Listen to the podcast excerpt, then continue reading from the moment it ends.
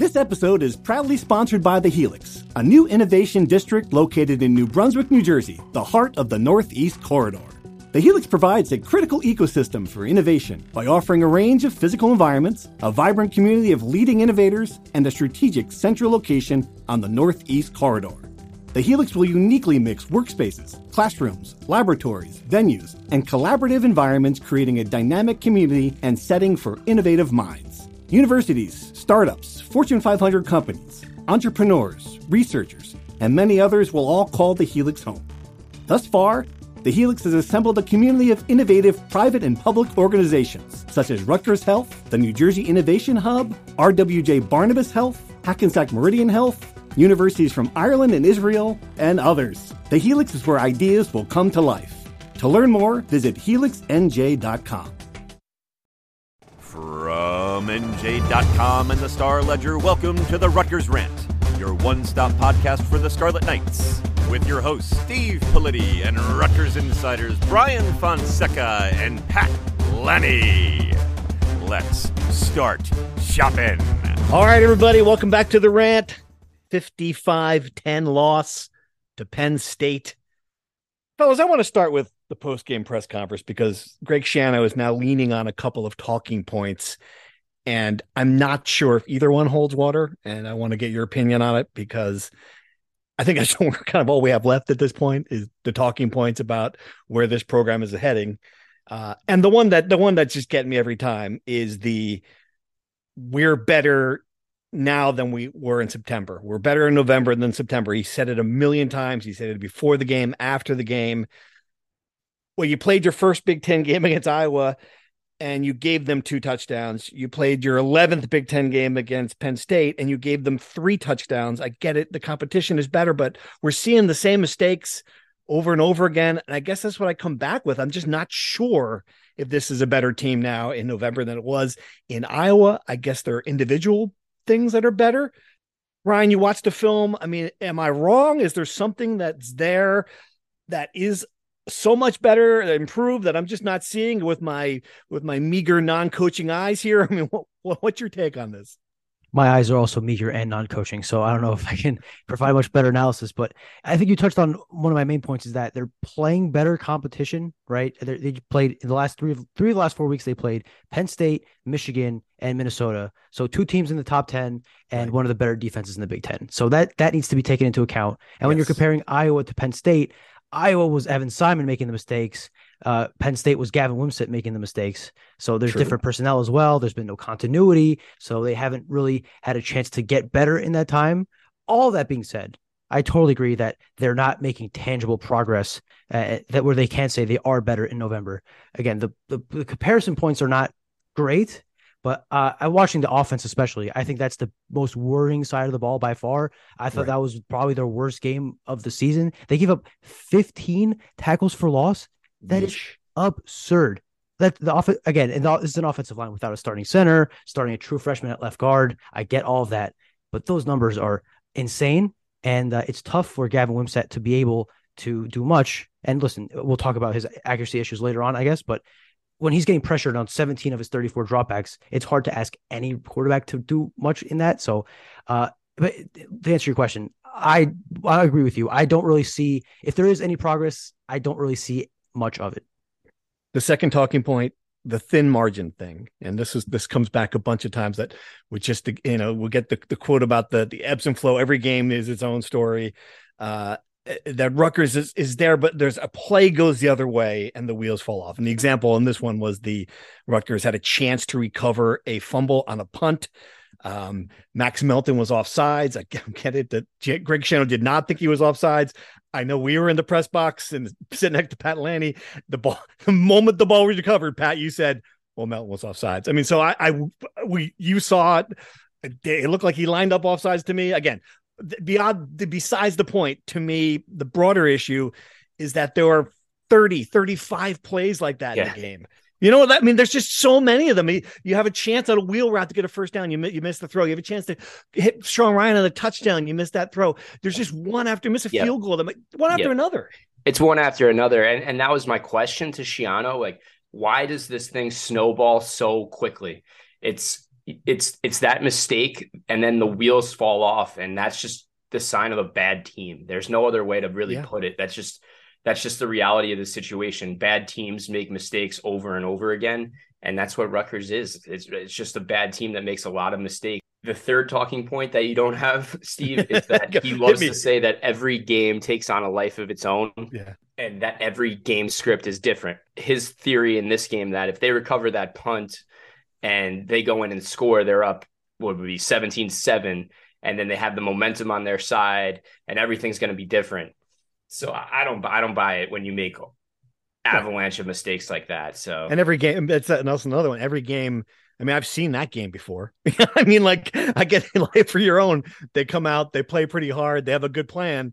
They make a bunch of mistakes. The other team wins by 45. I've seen that. I've seen that movie. That's that's an old script. So I wouldn't say that. That's a new one. And it, and it comes back to Gavin Wimsatt. You mentioned the pressure in this one, Brian. I get it. It wasn't good, but he's making the same mistakes. Eh, you know, 10 of 29, 122 yards, a touchdown, an interception. Eh, the couple of throws early, I mentioned the wheel route that was just, it, it, it just, they were just off.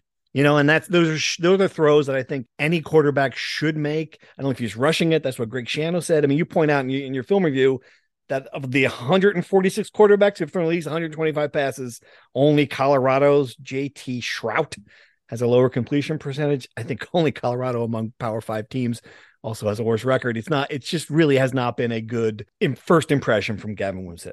Yeah, Colorado is currently what Rutgers was a few years ago uh, during the dog days of the Chris Ash era. So essentially, yeah, Gavin Wimsatt is slightly better by two by 0.2 percentage points than Art Sitkowski, which is not is exactly what Rutgers fans were hoping for when he finally took over the reins. Again, the mitigating factors are worth pointing out. It's really hard to play that well when you have receivers dropping passes, when you have an offensive line that doesn't protect you. But oh, the yeah, missed right. passes are glaring. And the fact that they happen over and over, there's a handful of passes every game that goes one goes behind a receiver, one goes over a receiver's head, another one goes five feet in front of a receiver, another one is short so that the defensive backs intercept it. Uh, even Greg Schiano admitted that if he pushed that ball to Sean Ryan down the sideline, he had three steps on his defender. That could have been a touchdown. Yeah, it was the it. one one throw he didn't overthrow. Right, it's like the one time he he didn't put it wasn't a bullet. It was amazing. Yeah. Right. And I get that it's against the wind, but still got to be able to make that pass. Yeah. I, again, I, I'm not sure yet if it's time to hit the, the alarm bells. He played a lot of good defenses. I think this was his fourth start,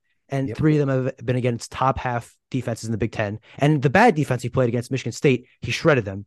If he plays well against Maryland, which also ranks in the bottom of the Big Ten, near the bottom of Big Ten in offense. I think you could start to have a profile of a quarterback who is good enough to beat bad defenses, who is multiple steps away from competing against good defenses. And that's the gap he has to fill in the offseason because from what we can gather, from what we can tell, all signs kind of seem to indicate that he will be the guy going forward. So he's going to have to, for him to take that next step, he's going to have to make some major leaps against defenses that are not tomato cans, essentially. Right. And, and one, Pat, more, yeah. one more. One more point when Rutgers can't run the ball, the whole burden falls on Wimsatt, and yep. he is not. He's nowhere close to being good enough to carry this team on his back like that. So when the running game struggles, it's a it's a microcosm of the whole team failing, offensive line, running backs, and then the pressure falls on the quarterback who can't make the plays. So it's uh, just a losing combination. And and Brian, you make a good point about the Maryland game, and that is really when you look at this game now, it's an important one, both for Wimsatt to get some confidence going into the offseason and for the program as a whole. You know, I think five and seven is a big difference than four and eight. It's a big difference, you know, and going into the offseason with a win and, and being able to say, "Are we matched our win total from last year?" You know, there's a lot. We beat up, we beat another similar program. We won two Big Ten games. There's a lot riding on this one, and I think a lot of it is also on Gavin Wimsatt. All right, so you had three starts. I mean, how you, all right? Let's see how you're going to perform in this one. Let's see against a bad defense. Let's see if you can make this, you know, make something out of this offense. And because you know, you, I suspect, I, I, know Maryland's going to score points, right? So how can how is Rutgers going to counter that? I absolutely agree. To your point, they've lost six of the last seven Big Ten games. It's a brutal way to end a season, losing seven of your last eight games. You're only win your only one coming against Indiana. Yeah, definitely a huge game just in that sense, and to give some confidence not only to the team but also to the fan base, which I'm sure is getting beat down by a lot of these uh, a lot of these losses in a row and, and the way they're happening. The, All right. the one the one matchup you do like for Rutgers against Maryland is the way that the defensive line played against Penn State, especially early on. They were pressuring Penn State like crazy. So if they can keep that pressure up, that'll put at least a little bit of uh, constraint on Tagovailoa. So I would look for that. All right, Brian, you broke this down. And we're walking out of the press conference. We love you're walking out of the stadium to the press conference, and we're talking about what we're going to write. And Fonseca tells us, "Well, I'll, I'll do the bowl breakdown." And I nearly like, "What bowl breakdown? The five and seven bowl breakdown?" You broke it down, and you say there's no hope. But I've I've seen some other projections that have a couple of five and seven teams in there. Why don't you take us through this? Why I'm not going to be spending uh, Christmas in Fort Worth based on your projections here if if if Rutgers does beat Maryland. So first, the mea culpa. In my original story, I had said there were 75 bowl eligible teams. I accidentally counted James Madison and App State, who are not bowl eligible this year because they transitioned up. Okay, Mm-mm. so there's 73. 73. Now there are uh, six, five, and seven teams that are ahead of Rutgers in the APR. Who, if it comes down to that, they would be ahead of Rutgers anyway. So essentially, that's six more slots. That's 79. There's going to be one other six win team on Tuesday because Ball State and Miami of Ohio are facing each other. They both have Mhm. six wins. So that's 80. Okay. So there, there are two slots left, and there are 13 five win teams that play on Saturday. Rutgers would need all 13 of those teams to lose. Mhm. Would need UNLV to lose because UNLV is ahead of them in the five in the APR rankings. So UNLV essentially- is ahead of Rutgers. In the, wait a minute. How the hell did that happen? UNLV is ahead of Rutgers? UNLV is ahead of Rutgers. What's wrong with those kids? I mean, good if you're in you're in Las Vegas.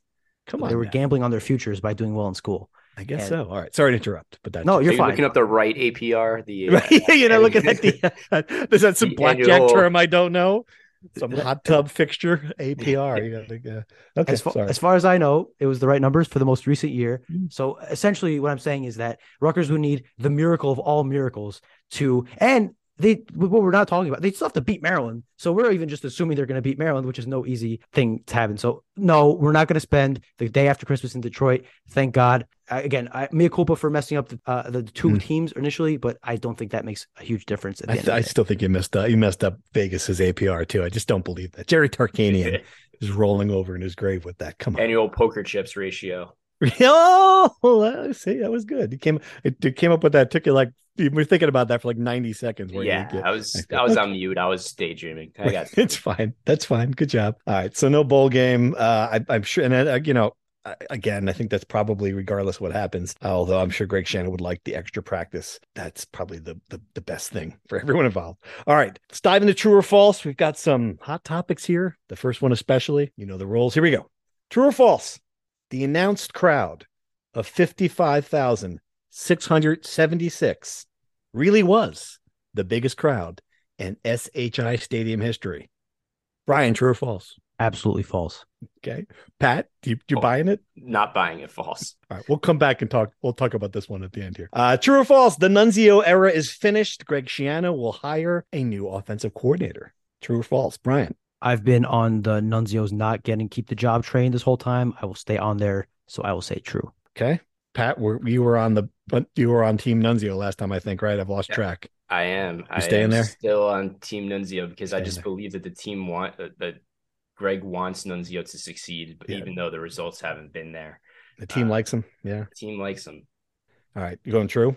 True. All right. I'm gonna I'm switching no, to false. False. Right. False. The Nunzio era is not finished. It's not finished. Okay, right. Yes, I'm sorry. Good job. Good job by you to listen to listen to the statement. Uh, I'm going true. I think it's finished as well. Although last week I will admit that I'm flopping on this one. Along those lines, true or false? Greg Schiano needs to hire a dedicated quarterbacks coach. Brian, will he do that? True or false? Need to? Will he? False. Uh, pretty much False. every team in the country has a offensive coordinator that doubles as the quarterbacks coach. So false. Okay, Pat. If your program is built around developing this quarterback, you better get the right quarterback coach. So I guess it's true. true. All right. I'm yeah. I I'm gonna I'm gonna say false, but he's got to be the next OC's got to be a quarterback developer without question. All right. True or false? Adam Korsak will win the guy. This is the year that he will be the guy. True or false? Brian. It has to be true, or else all the conspiracy theories have to be correct. He he he must win. Pat. He must win it. He must win it. We've broken down the competition. I'll go true, of course, because I will not. I will never doubt him. But I'd like to see a breakdown of the competition Oh. here. Oh, hot take alert. Hot take Tory alert. Taylor from Iowa was not a semifinalist in the Ray Guy. Award. Really? He's not one of the and for whatever reason, the semifinals of the Ray Guy Award list eight candidates, and the Iowa punter is not one of them. He's one of he, shocking. yeah, it is shocking. That that's that's got to be a big story out there in um in Ames. Uh, all right, uh, true. Ames is Iowa State, Steve. Your geography's Uh, wrong. Close enough. Iowa City. Des Moines. Also, Adam deserves an uh, even if he's not the best punter, he deserves a career achievement award or whoever, whatever they call those things. I think it'd be more significant if he was an All American because there've only been fi- four or five of them in Rutgers history. That would be a fitting way to end his career. All right, true or false? We are blowing things out of proportions. Rutgers can beat Maryland, and the season will be a success if they beat Maryland. Does it change your opinion at five and seven? True or false, Brian? Out of principle, we never blow things out of proportion, so I'll say false. That's not our thing. Pat, It does change the narrative. So, does. True. All right, I'm gonna I'm gonna say true as well. It does it does change the narrative. All right, and finally, true or false? The basketball team is in real trouble if Paul Mulcahy doesn't return from his injury soon. Brian, you were up there in Foxwoods or Mohegan Sun, wherever the heck it was. True or false? I went to both actually, and uh, I will say true.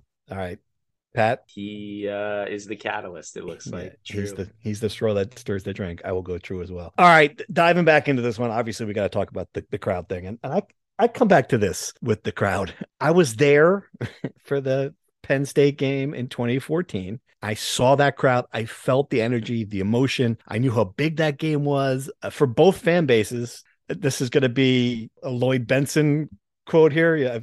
Again, person in history that I do not expect you to know, but I knew I know the biggest crowd in in Rutgers history. This was not the biggest crowd in Rutgers history. That one was just a better crowd. And what I come, what I don't understand, what I really don't understand, it's like my golf coach told me my freshman year, like don't cheat in golf because when you do actually have you improve and you have a good round, it will diminish what you actually accomplished. Like I just don't like I don't get it. Like why why have 50 55 6 7 6 for this game? And what's going to happen when you actually get really good and you play Penn State and you have 56 are you going to announce 68,000? I mean what like what I just don't understand. It's just kind of like all right, so that's the biggest that's the biggest crowd in Rutgers history. Is this random game against Penn State in November now? I mean, like I, I don't know. I mean, I, we, again, we're making probably making too much of this, but it just struck me as it was a good crowd, a really a nice crowd, probably the best crowd of the season. Was it the biggest crowd of, the, of all time? Uh no. Your thoughts, Brian? It, it seems ridiculous to say that there are three thousand more people in the building than it can hold. So to your point, you might as well just say there's 68,000 people if we're not really accounting for space being used. It all feels really silly. I understand the scanner issue or whatever it is or all the issues for the actual counting, but to exaggerate by that much, it, it feels completely unnecessary. Well, how do you even do? I mean, how do you even do it? Do you just have? Do you just have like more tickets than seats? I mean, it's like are there SROs? Just there's I have so many questions about it. I mean, Pat, any? I mean, do they count recruits on the sideline, former players that stand on the sideline? That They count I you and me in the in the I press don't box. know. I don't think do so. they? Yeah, I, I mean, know. certainly, and it was a good. It was a really good crowd. I thought it. I mean, it was It was traffic, really the tailgate, crowd. the lots were filled early. It was. I thought it was the best crowd of the year. It wasn't like if if they said it was like I was outraged, but certainly I was like uh, Ne- like Nebraska coach Mickey Joseph I, with with the Nebraska. I'm like, this is not a second me a break. But this time I'm like, okay, well, this is yeah, this is this is a real sellout. But when they say it's just again like you announce it to and uh, so The, the bigger issue is well, one of the issues is the fact that about half that crowd, if if not more, was in you know blue and white and were, were road fans. I Right. think that's probably if if it was if that number is correct and there really were fifty five thousand fans in there, I would be concerned if I'm Rutgers because at least thirty thousand of them were road Yeah. fans and your fans are selling tickets and not being there. So I would rather if that's the case, I'd rather. But what do you place not be expect sold from a team that's has four wins and getting Yeah, blown out I- regularly? Yeah, I don't I don't blame the fans for that either. Yeah, at a certain point, especially especially since the secondary market, the tickets were actually selling at a at a decent price. So I don't. I, mean, don't blame the fans for not going. I blame Rutgers for touting a sellout when, again, most of the fans there are Penn State fans. I would think it'd be smarter to play down the amount of people that are there, so it doesn't seem like the entire place is State College East. nothing to see here, folks. Just a just a 23, 23 five. All right, we, we, we won't belabor that anymore. But it that certainly it it was it was a moment when we we all heard it. We're like, wow. Okay. Um, so what else do we have to talk about here? Did we think that we well kind of you think Nunzio is going to make it just because of that the, the, the strong bond? I mean, does the quarterback development thing not concern you a little bit here? And we'll Will Gavin Wimsatt have a say? Will his family have a say in who's the who's the next coordinator? Oh wow, wow, the family. Are we at that point? Are we at that point at Rutgers where that's going to be a thing? I hope I don't- I hope I- not. That's I the end doubt of college football if it is. if we're not there already. Already already there. You kidding me? But uh, I I still think when you look at the competition and when Gavin plays against lesser competition, you see what he can be.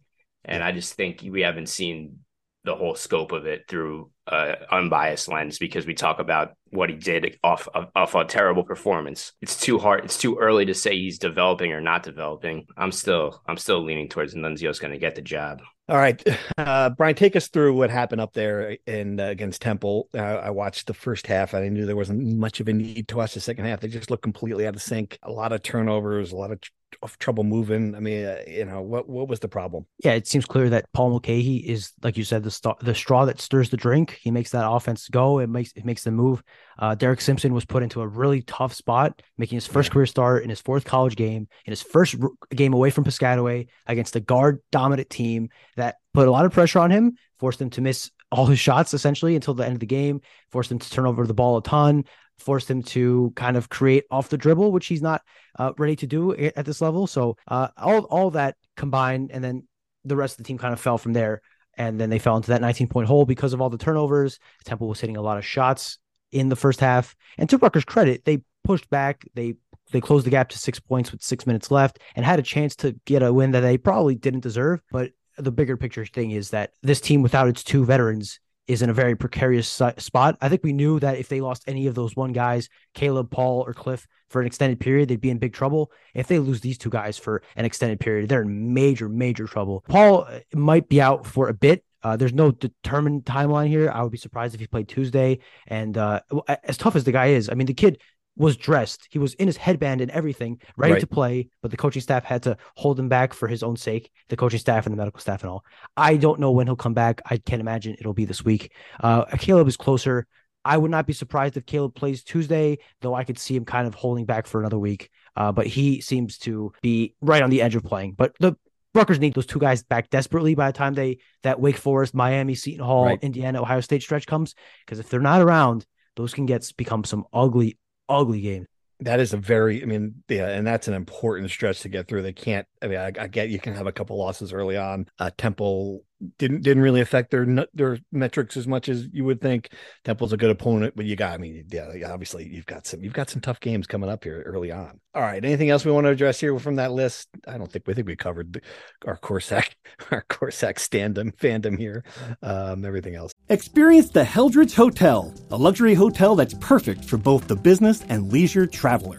Ideally located within minutes of Rutgers University, the Heldrich is convenient to all the action and activities at SHI Stadium, Jersey Mike's Arena, and the Rutgers University campus. The moment you walk through the doors of the Heldrich Hotel and Conference Center, you know you're someplace different. A place with an independent spirit and a boutique vibe. A place where you can immerse yourself in your meeting or event as easily as you can the local culture.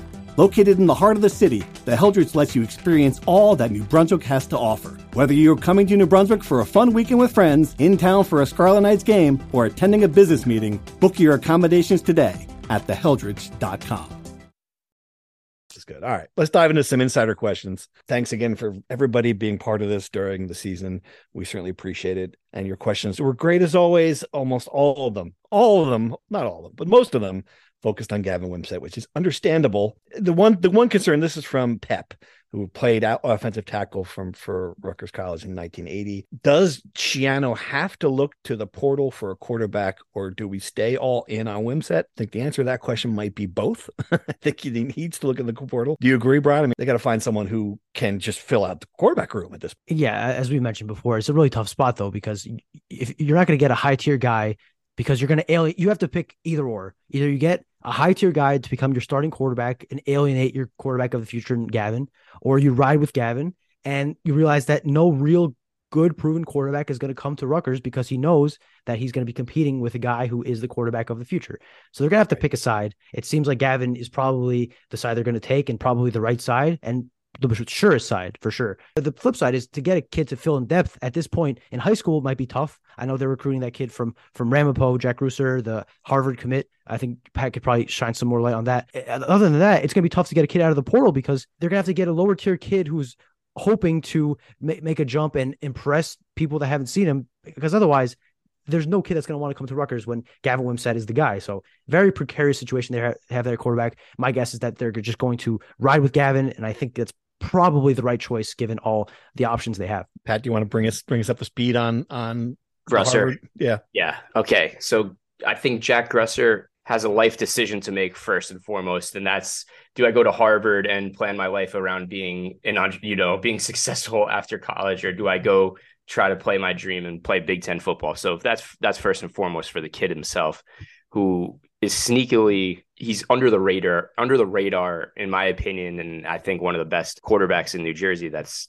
maybe just doesn't have the size and that's why he doesn't have all the offers but he can really sling it. He's one of the better kids that i ever saw in high school. Mm-hmm. so i think he he slides in nicely as like a guy that can play backup and also push Gavin a little bit if that's the route he d- does go. But i'm i'm still all in to answer pep's question i'm still all in on Wimsatt I just think we haven't seen enough of the whole picture. We've seen him play really good defenses, like I said, and the inaccuracy issues are are certainly an issue. There's no question, but I think he can he can kind of fix those with time. All right. So uh, Brandon and Branchburg wants to know about his inability to run the ball. I guess are we we're not sure if if Gavin Wimsatt is 100 percent as far as being able to run. He moves fine in the pocket. They run a few design runs. I think part of that is also that, you know, again, you're playing good run defenses. It might just not, it might just not be effective against Penn State and, in Minnesota. I mean, what, what do you think, Brian? Are we, uh, have we not seen the full uh, ability, a full skill set, a full uh, package yet with, with Wimsatt? Yeah, I think it's a combination of all those things. He had a couple of design runs against Penn State where he gained nine yards and looked pretty decent.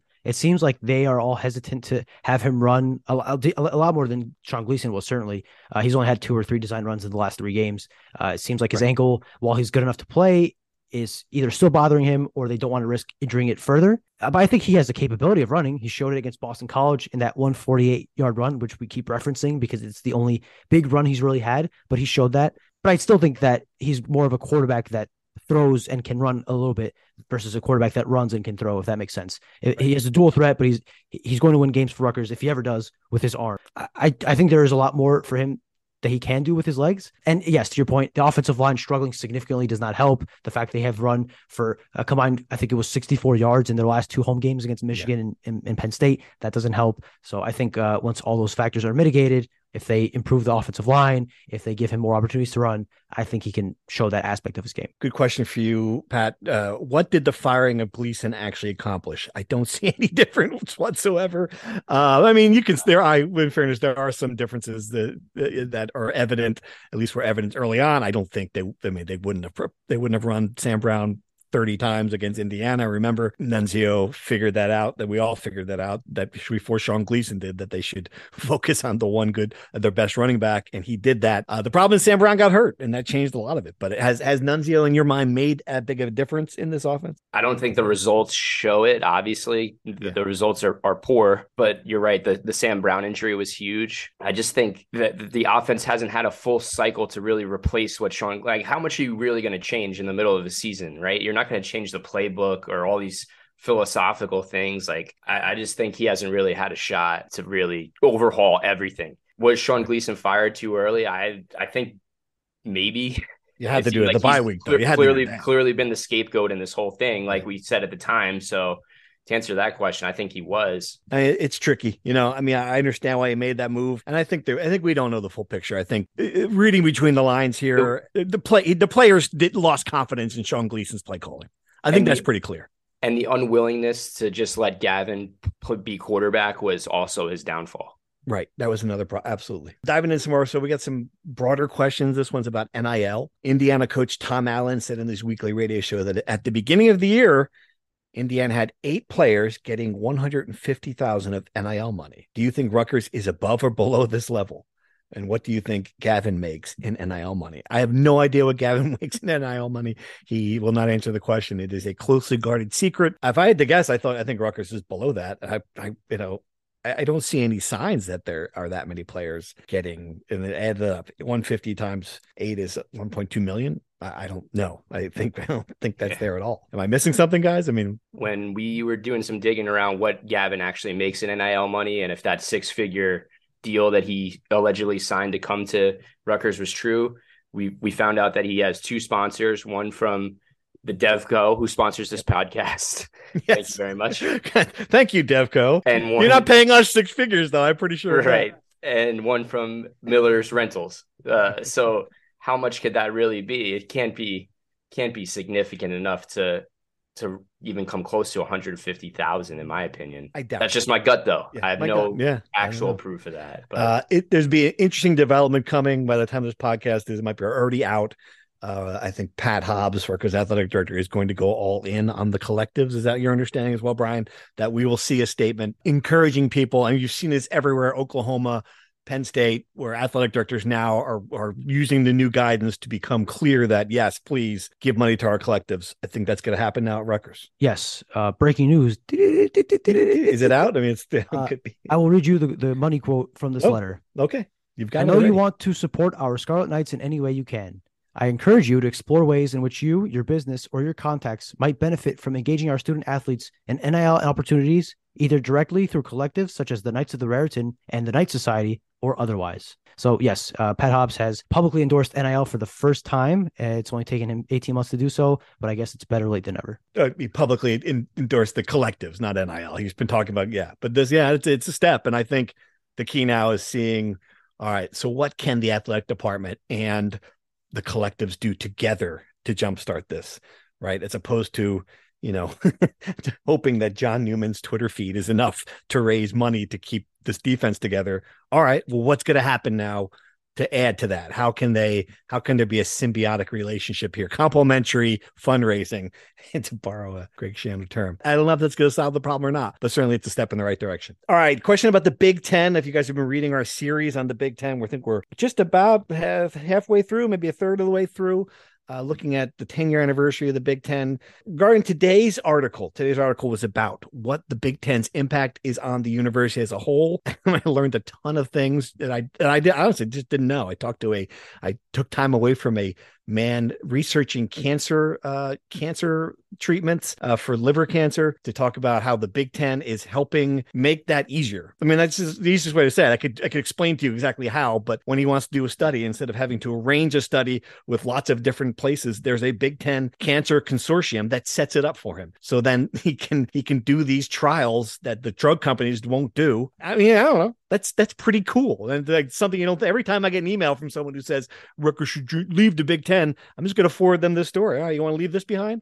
Seems pretty important. Anyway, so the, the reader wants to know what is the what is the academic what's the value of that? It sure would be nice if we can flash the number of how much that money, the price tag of all that to to the naysayers. I don't know that you can, but I will say that uh, Robert Barchi, the former president, when asked about this, he, he mentioned that just the publicity alone, his direct quote was, "How much would it cost to have all those ads on the Big Ten network? Twenty five million, fifty million? I, I couldn't even put a price tag on. it," Is what he told me. I, so again, it's just stuff from the Big Ten that you don't that you don't see to answer that question. I'll handle that one, fellas. All right, let's uh, see what else we got here. Oh, here's one from Kevin McKill. Was Milton offsides on the punt? What do we think? You watched it again, Brian? I mean, we both we thought it. We thought it was offsides live. Was he offsides? So it's hard to tell from the one camera angle they gave us. They didn't give us the head on over the the, the football with the World Cup on. I guess it's a it's a good uh, comparison to make. I needed a VAR overhead view to really tell. But from what I could tell, and from what I remember seeing in the press box, he was offside. Though obviously Greg Schiano did not agree and was very, very upset about it to the point where he was screaming at the referee for about four more plays after that. He was so upset he was laughing, laughing in the referee's face. And I believe the quote I was able to get from the lip read was, "Try me, try me." Try and uh, me?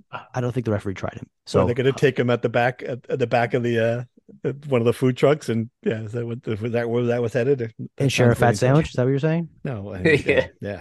The fat lip. Yeah, uh, yes, I, I don't know, but he was. I don't know if that's exactly what he said, but uh, as we could tell, I'm not the greatest lip reader of all time. But I do believe he was very, very, very, very upset. And as he mentioned after the game, you don't congratulate a guy when you're talking like that. So, wow. um, yeah, There's been a lot of fodder for the Rutgers conspiracy theorists this year, penalty wise. I mean, the, the officiating again, it's not as bad as you know Miles Johnson in basketball, and a few that have happened that way. But it's been it's been pretty rough. Milton jumped off sides and tried to get back on sides, and he didn't get back in time. That's what it was. End of story. End of story. All right. No conspiracy here, as you were. All right. Uh, I think that's all the questions we have, pretty much. Appreciate everyone for contributing, as always. Follow us on Twitter at Rutgers Rant, and we'll answer your questions there as well. All right. Uh, prediction. So I think that means you won, Fonseca. Congratulations. And Much congratulations to you, Pat, for having the wrongest pick in the history of the podcast. Congratulations. Picking 21 20 Rutgers victory and and encouraging and getting the fans' hopes up that I would go swimming in the Raritan River. And when it was 3 nothing, it was like you were like, oh yeah. oh, we're Oh, doing it. Talking to Andy Mills. 10-7. We're, well, we're gonna 10-7. get- oh, Andy's got a wetsuit in his car. We're going to throw Politi in the Raritan. 10-7. Like, God, you guys are so this. The game took a life of its own. That's what happened. We're like the game four and the pick took a life of their own. We're four minutes into a first quarter, it's going to last an hour and a half, and you're like, "Oh, what we do? we're going to do this tomorrow. We're going to do it tonight. Do you want to wait till it's a warmer day?" You're like, Gotta get Yeah. this good sunlight. Yeah. I'm pretty sure that I'm not going to go swimming, but appreciate the appreciate the sentiments anyway. So, what's the line in this game? I didn't even look. It was uh, two touchdowns when I saw it yesterday. I don't know if it's Wow, sense. really? Maryland minus 14. Wow, holy cow. Okay, well, you're you're leading. Not that it matters anymore, but you can put a ribbon on this. What what do you got? Well, I could pick anything I want, right? And uh, Well, I mean, yeah, but Upset. There's pride. There's pride involved. So. you're right. You know, as for the listeners, all of them that are using my picks to make millions of dollars, I need to uh, continue to support that. I think this game will be close early, and I think one team is going to pull away. That team is, uh, I think Maryland's going to win decently big. I, I'll go Maryland 31, Rutgers 13. Okay. So Maryland cover. Gotcha. Pat, this battle for second now. Oh, there, there is. I think so. I don't know. okay, yeah, there, there's a battle for second, So, but uh, as we first. said before, this season takes a different narrative if Rutgers wins this game, and the way the defense played against Penn State was encouraging, uh, at least for those first minutes of the first quarter where we sent you snorkels. um, I think, I think this is a halfway decent matchup for Rutgers. I think it's hmm. going to be competitive. I- I'm still going to take Maryland to win, but I'm going to take Rutgers with the points. So let's go Maryland 35, Rutgers 28. And The offense It- finally get does something. Okay. You know, I think, and just because I can't, it doesn't matter. I'm not playing for second. I'll just take, I'll take the the result. I think it's going to happen exactly as you described. So we will, you will finish second, I guess. Uh, little, yeah, like a 31 27 type game, Maryland victory. You know, I mean, I think this we will see enough from Gavin Wimsatt in this one that will feel more encouraged. They can't, I mean, they can't spot another Big Ten team two touchdowns. I don't think so. And and Maryland isn't as good defensively, so you would you would think that. But I just think that the quarterback from Maryland is too good for for for that. And and the way they played, look at the way they played against Ohio State. It looked like they had quit a week earlier, and and, and Penn State, Maryland looked like they were just done with the season. But uh, you know, certainly that that proved taking Ohio State to the final minute proved that they weren't. So that's going to be my uh, pick there. All right. Other thoughts? Can we uh, give do issue our uh, issue our correction here on the pronunciation of the men's soccer coach's name? Brian, would you like to make that mea culpa? I will make the mea culpa. I don't know if I could actually say it correctly my, you had a week. You don't know if you can actually say it correctly. It's the whole point of this. because every time I think I say it right, I, I say it wrong. get an email. My mind is in a pretzel. I was really hoping that you knew how to say it. Well, Steve. no, that, that you know, you know, I wasn't going to do that. I was. I mean, I, I still, I finally got Cliff Omori and Joe Harris. Oh crap! Harris Simiak. I worked all week on Harris Simiak. Should have spent more time on Jim. Nunzio, Mc, Nunzio. McElderry. McElderry. I think Yes, it's Jim McElderry. I think Right. last week I said Mc, Mac, McElderry, which is You said incorrect. McElderry. McElderry. Yes. Mc- Jim McElderry. Yes. Uh, great guy. Great who- season. Great season. Uh, best season in the as a member of the Big Ten. Put some hope into this program and what it could be. Uh, I was at the game in Pennsylvania in Philadelphia. Yeah, what rather. happened there? Yeah. Uh, it was very cold, first of all, and uh, it was in a makeshift intramural turf field because their actual stadium is uh, under construction. They're building a track and field complex, and it Yeah. won't be open until 2024. So they had to play on this small field that looked like where I played my intramurals at Rutgers, and uh, Rutgers conceded a goal within 65 seconds. They were losing for the final 89 minutes. They were playing, ch- they were chasing the ball in the game the rest of the way, and they were never really able to uh, climb back into the game. So uh, tough way to go out, but I think Uh, as I wrote, Rutgers was playing with house money. Essentially, it really didn't matter what happened. They already uh, pulled off a, the most successful season in the Big Ten, and really set a foundation for the program to get back to its glory days in the 90s. So, uh, yeah, uh, Jim McElderry in the front running, I think, for the best season of a program at Rutgers this year. And I'm not sure if uh, any other program will be able to top it this year. I think uh, very, very impressive fall for them, and the boys. Good. I know you guys were doing the press conference with you. Good good uh, month overall for Rutgers soccer, and then you have Alexi Lalas and Carli Lloyd talking Rutgers like they're old bros uh, on the World Cup, like 30 minutes before the kickoff of the first World Cup game. Uh, there are the two two of the probably five best athletes in Rutgers history standing up there on national television talking Rutgers. So that's that's good publicity. Let's go off I, that. Uh, do you guys want to give your World Cup predictions now, or do you guys want to? Sure, absolutely. Yep, yep. Go, I'm ready. Okay. Who, who you got winning the whole thing, Steve? What do you got? Um, I'm gonna go with uh, Germany. Yeah, I like that. Who you got, Pat? Uh, England. England. England. Solid, solid choice, win. fellas. England won, went made to the final last time. Did oh, that was the Euro. Never mind. Hmm. Uh, anyway, I I have drinking all the Kool Aid, all the Chirupia. I think Portugal's gonna win the World Cup. Oh, I think they're gonna.